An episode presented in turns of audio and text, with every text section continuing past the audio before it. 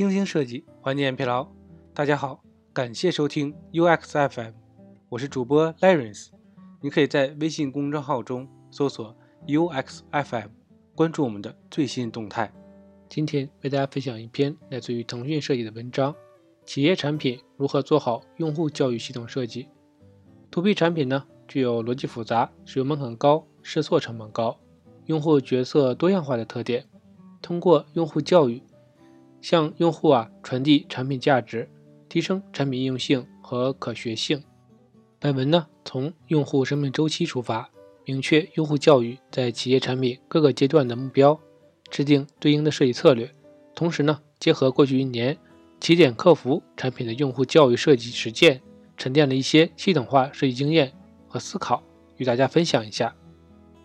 不同规模的企业呢？对用户教育的需求分层：一、中大企业为服务付费，那中长尾企业的用户教育如何满足呢？SaaS 企业啊，产品的业务体系呢分为产品和服务，不同的类型企业购买产品的诉求呢是不同的，对用户教育的需求啊也有所差异。中大企业呢往往已经拥有成熟的业务管理方案，需求明确，愿意啊为服务付费。遇到使用问题，倾向于寻求服务支持。对于 SaaS 厂商来说呢，中大企业客单价高，售后会提供专业的服务跟进。这些增值服务啊，也是 SaaS 厂商常见的一种商业模式。中长尾企业呢，希望获得一个好用的产品，甚至呢获得免费的服务。对于 SaaS 厂商来说呀，这类企业客单价低，售后啊会尽可能的节省客服人力成本，主要呢在售后培训期。为 VIP 客户啊提供服务，所以呢需要更多的在产品内提供用户教育，来引导自助解决问题，传递行业运营经验，来帮助企业啊提升业务。本文呢将重点围绕中长尾企业的产品自助式的用户教育来展开。第二呢就是针对企业主要的角色，用户教育啊需要关注的点。中长尾企业呢，往往缺乏成熟的数字化管理及运营的经验。用户教育呢，可以引导企业尽快的呀，从传统业务思路过渡到数字化业务的思路。管理者、一线员工是企业最常见的两类角色。用户教育呢，需要考虑两者在业务流程、绩效目标、操作习惯上的差异，并且呢，在产品使用中啊，更好的穿透后台配置和前台使用之间的关系。另外啊。对于企业经营者来说，员工频繁流动导致新员工培训成本高。用户教育啊，可以帮助新员工上手，降低培训的成本。企业产品用户教育设计的策略：一、背景。起点客服啊，是腾讯起点旗下的一款产品，致力于为企业的客服运营团队提供一站式的服务营销一体化的解决方案。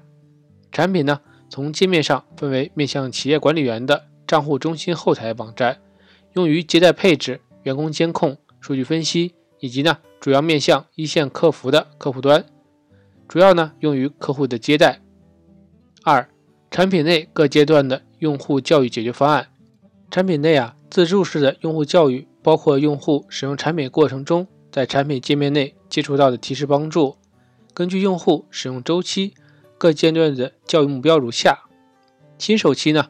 让新用户啊尽快的体验到产品的价值，对产品产生第一步的信任。使用期呢，随着任务场景适时的提供帮助，帮助中心呢提供自助查询。迭代期，新功能有效触达，老用户啊体验平滑过渡。除此之外呢，服务阶段则包含了产品界面外的教育帮助，如售后培训、客服咨询等。新手期呢，让新用户尽快的体验到产品的价值。对产品呢产生第一步信任，用户呢在注册或者付费后呢，第一个阶段呢就是新手期，一般呢为九十天。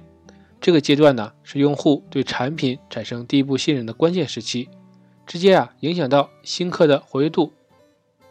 新手的 onboarding 引导可以帮助用户啊比较低的学习成本快速上手，尽早体验到产品的价值。对于首次进入产品界面的用户来说呢。最有效的上手引导方式啊，有新手任务、全局导览、全局弹窗。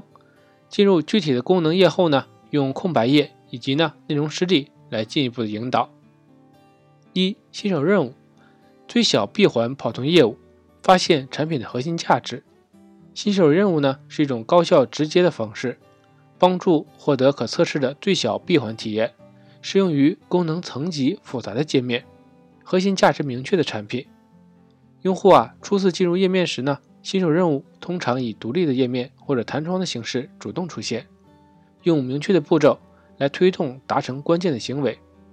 在起点账户中心，我们呢把企业管理员的最小任务啊目标定义为。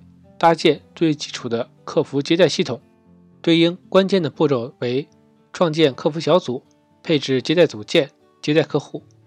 界面呈现上呢，把客户中心呢涉及多个页面的操作提炼到三个单页里，简单三步让管理员啊马上测试到真实的客户接待的效果。完成最小任务后呢，可以继续进入到任务清单进行更完整的功能探索。用户呢。可以根据自己的节奏进行学习。任务清单呢，依据了用户使用场景分类，把复杂的大任务啊拆分成多个子任务，减轻用户的心理压力。进度条呢，给予用户学习进度的掌控感，同时呢，激励他们呢继续探索。从最小任务到完整的任务清单，实现呢从新手到中级的过渡。第二呢，就是全局导览，手把手全面介绍重点功能。与新手任务直接给答案的方式不同，全局导览呢，像导游一样，向用户啊介绍核心的界面和功能，适用于层次较浅的界面、功能较为简单的产品。全局导览呢，通常由一系列有顺序、有指向性的轻浮层组成。对于新手来说呢，的确是一种全面保姆级的引导方式，但是啊，风险是，一通引导过后呢，用户可能啊什么也没记住。所以呢，设计时啊，必须聚焦用户最关注的功能点，步骤啊不宜过多，并且呢，必须允许用户在任意步骤跳出流程。三、全局弹窗，核心的特性重点聚焦。首次进入产品界面时呢，自动弹出一个或者一组模态窗，这种形式呢，侵犯性比较强，也就是意味着用户啊可能会马上跳过或者关闭。所以呀，要尽量让用户在三秒内 get 到重点。用户在经历了新手引导之后呢，在开始使用前呢，对产品有了初步的了解，是时候呢，放手让他们进一步的页面探索一番了。第四个呢是空白页，空白页啊是一种特殊的页面状态，常用于啊刚进入页面时没有内容或者呀功能未开启时的状态。空白页呢为新手用户啊介绍当前功能的价值。引导使用，同时呢，透传品牌形象，与用户啊建立情感的连接，留下良好的第一印象。空白页的文案千万不能用简单的一句“暂无数据”就完事儿，而是啊必须明确的告诉用户功能是什么，功能的价值是什么，接下去啊要怎么做。作为企业产品，文案的风格力求清晰、理性和积极。空白页呢，插图用于辅助信息可视性的表达。视觉风格上呢，需要符合企业产品品牌的调性。例如呢，起点品牌关键词是智能、轻快、高效，那么呀，插图风格就不能太严肃厚重。图标型，简洁抽象，偏情感化与氛围化的表达，适用于较易理解、逻辑较为简单的功能。例如呢，智能客服的知识库。相关页面啊，都采用了情感化的图标插图，并且呢，统一用机器人的形象打造系列感。概念图形通过抽象界面和图形，把复杂的逻辑可视化，适用于啊逻辑比较复杂难懂的功能，例如呢机器人任务相关的功能。第五个呢是内容示例的模板，面对复杂功能时，空白页引导啊。可能无法为用户提供最直接的使用建议，此时呢，可以采用内容示例或者模板引导。团队协作工具 Slack 为新用户啊提供了三个常见的示例。项目管理应用预制了看板示例，同时呢，把引导文案巧妙地融入了看板。除了内容示例呢，对于复杂功能啊，可以提供配置模板。模板呢，可以通过成熟竞品分析、行业桌面研究。或者呀，用户访谈推导得出，后续呢，根据用户反馈逐渐完善调优。起点的账户中心呢，高级分配规则根据不同的客户类型提供了典型的规则模板，为运营经验不足的企业呢提供了有价值的参考。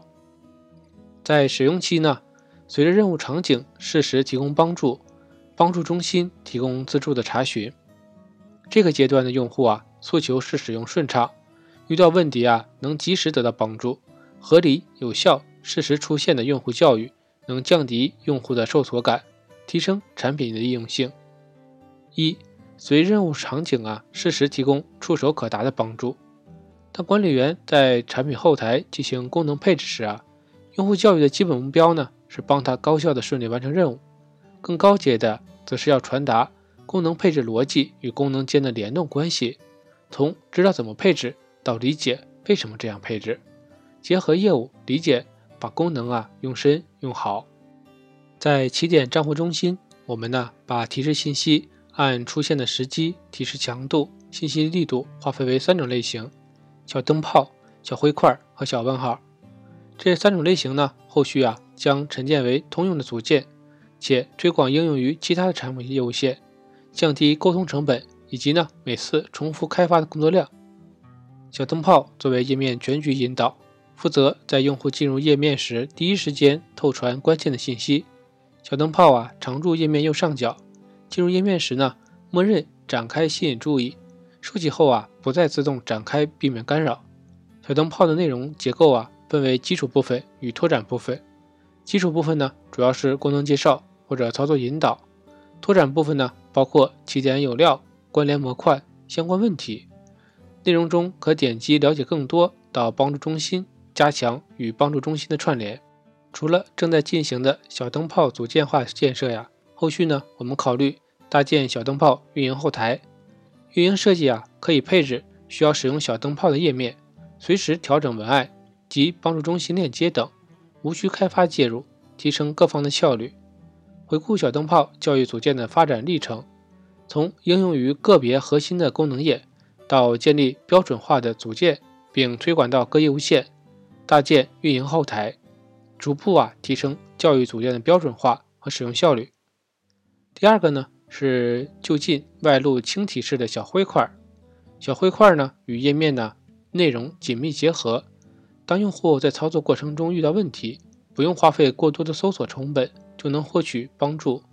小灰块呢可提供设置建议或者呢数据解读，使用啊通栏形式，可承载多行的文本。第三个呢，就是小问号。小问号啊，用于收纳名词解释和非必须外露的提示信息，减轻啊对操作流程的干扰。小问号呢，主要用于两个场景：页面全局说明、重点字段说明。注意，同一个页面呢，不要出现过多的小问号，只保证在最需要解释的地方使用就可以了。第二个呢，承接界面的提示，帮助用户自助学习并解决问题。产品界面内的帮助信息啊，毕竟是有限的，最终所有的帮助信息呢，都会汇总到帮助中心。完善的帮助文档是所有帮助信息的基石。帮助中心的价值在于，对外啊，不仅能帮助已有的客户自助解决问题，还为潜在的客户啊提供了解产品的机会；对内呢，也为产品侧、售后客服、经销商提供了学习的机会。面对用户咨询时呢，也可以快速的查询应对。在设计起点帮助中心首页信息架构时啊，我们为新老用户、有明确不明确的问题用户啊，都提供了针对性的模块。一、问题啊，按任务场景分类，便于理解和查找。按用户任务场景把问题分类打包，站在用户使用的角度，而不是产品功能角度措辞，符合用户心智，更容易理解。点击某个主题模块呢，进入该模块完整的问题列表。再细化分类查找。第二个呢是收集用户满意度反馈，衡量帮助效果，为内容优化呀提供方向。为了了解文章内容是否真正对用户起到了帮助作用，我们呢在每篇文章啊末尾还附上了满意度统计，为内容的迭代啊优化提供了依据和方向。三，随产品迭代呢保持内容更新，帮助中心内容啊并不是一蹴而就的。而是呢，需要长期新的运营维护，文章内容呢要随着每个产品迭代来更新，保证用户呢看到始终是最新、最准确的信息。提供客服咨询的入口，常规问题啊交给智能客服。当用户啊无法自助解决问题，或者呢本身学习意愿就较弱的那些用户呢，会选择呀直接咨询客服。起点呢在产品界面、官网、帮助中心、公众号都提供了客服的咨询入口，接入机器人客服呢来解决低价值程序化的问题，复杂操作性强的问题呢则转人工跟进。机器人呢，接待的关键是产品知识库的搭建，可以基于帮助文档框架进行梳理和设置。在迭代期，新功能有效触达，老用户啊体验平滑过渡。精心打磨上线了一个新的版本，用户却不知道不会用，岂不可惜吗？迭代期的用户诉求呢，是新功能上线后啊能及时被告知，得到使用引导。老用户啊习惯平滑迁移。体验呢不发生断层，定期的新版本触达呢也会让用户啊产生这款产品一直在更新迭代，是有发展潜力的印象，帮助提升用户的粘性。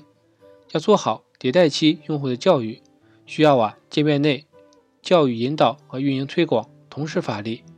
不是所有新功能呢都需要教育引导的，只有在用户高频核心使用路径上新增或者升级功能。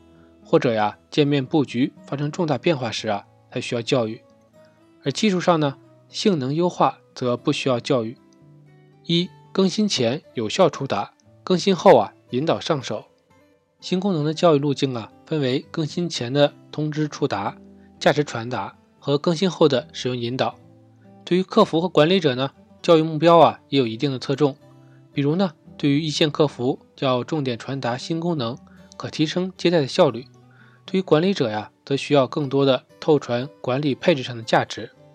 第二呢，沉淀迭代期教育的规范，搭建 CMS 运营工具，推动迭代期教育引导标准化。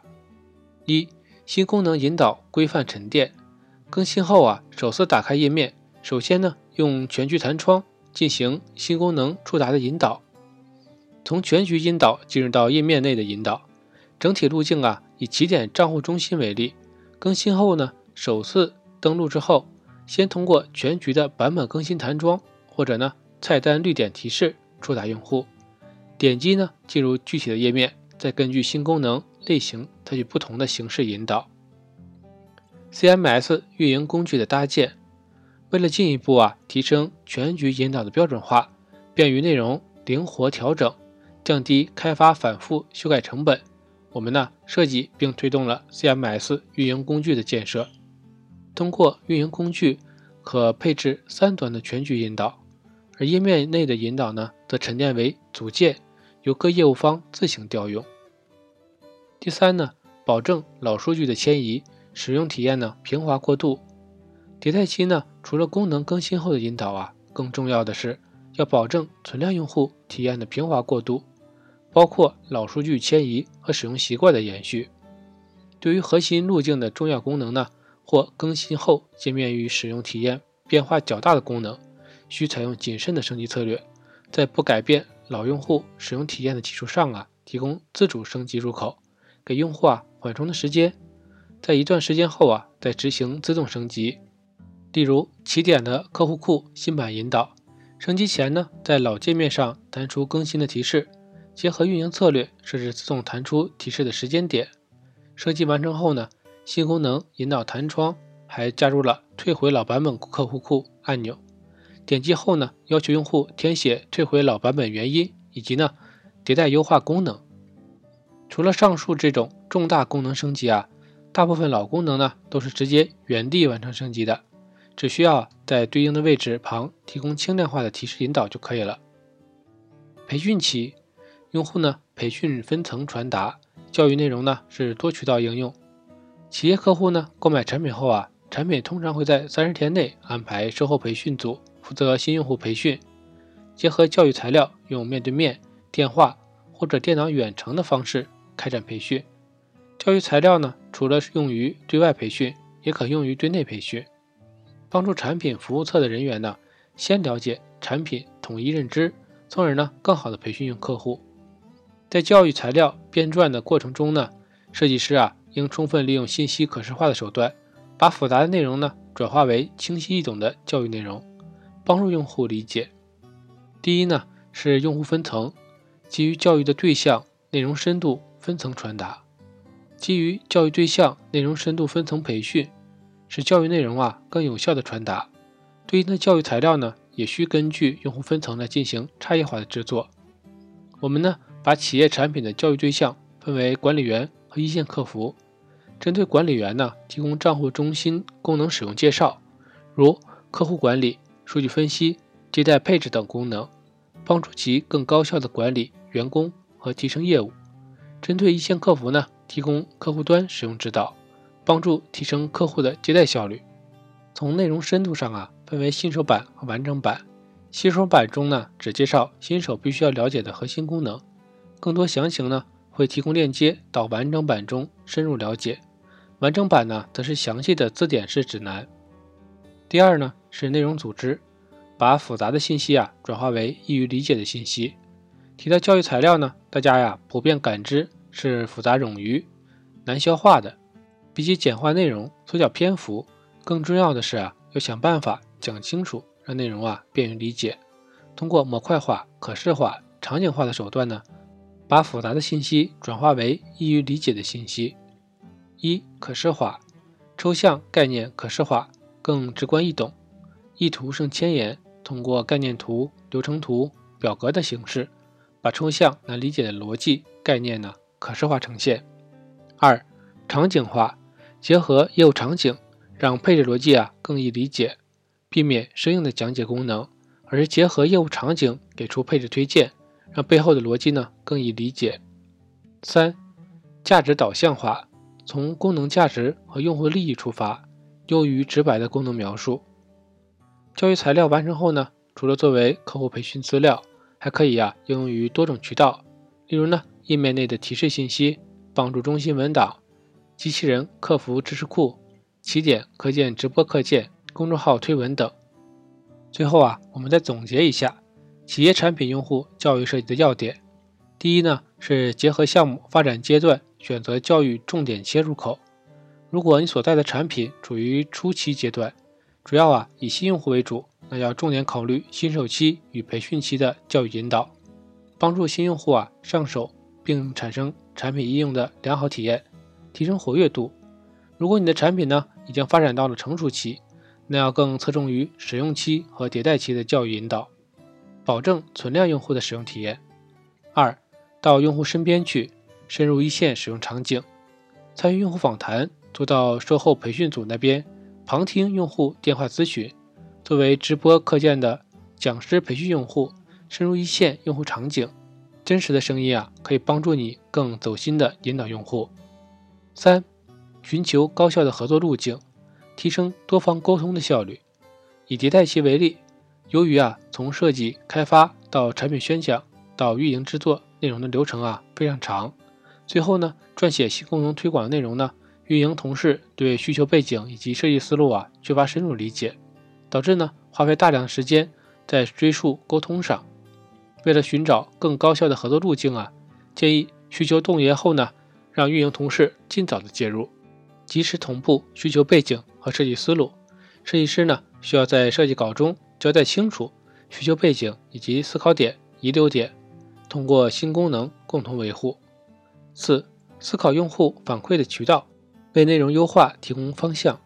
通过可以实现的一切手段收集用户的反馈，比如营销 QQ 升级相关的教育材料。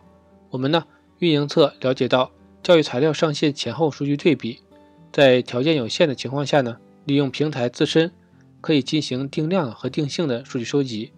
对反馈不满意的用户啊，进行进一步的询问，从中呢得出教育材料的优化方向。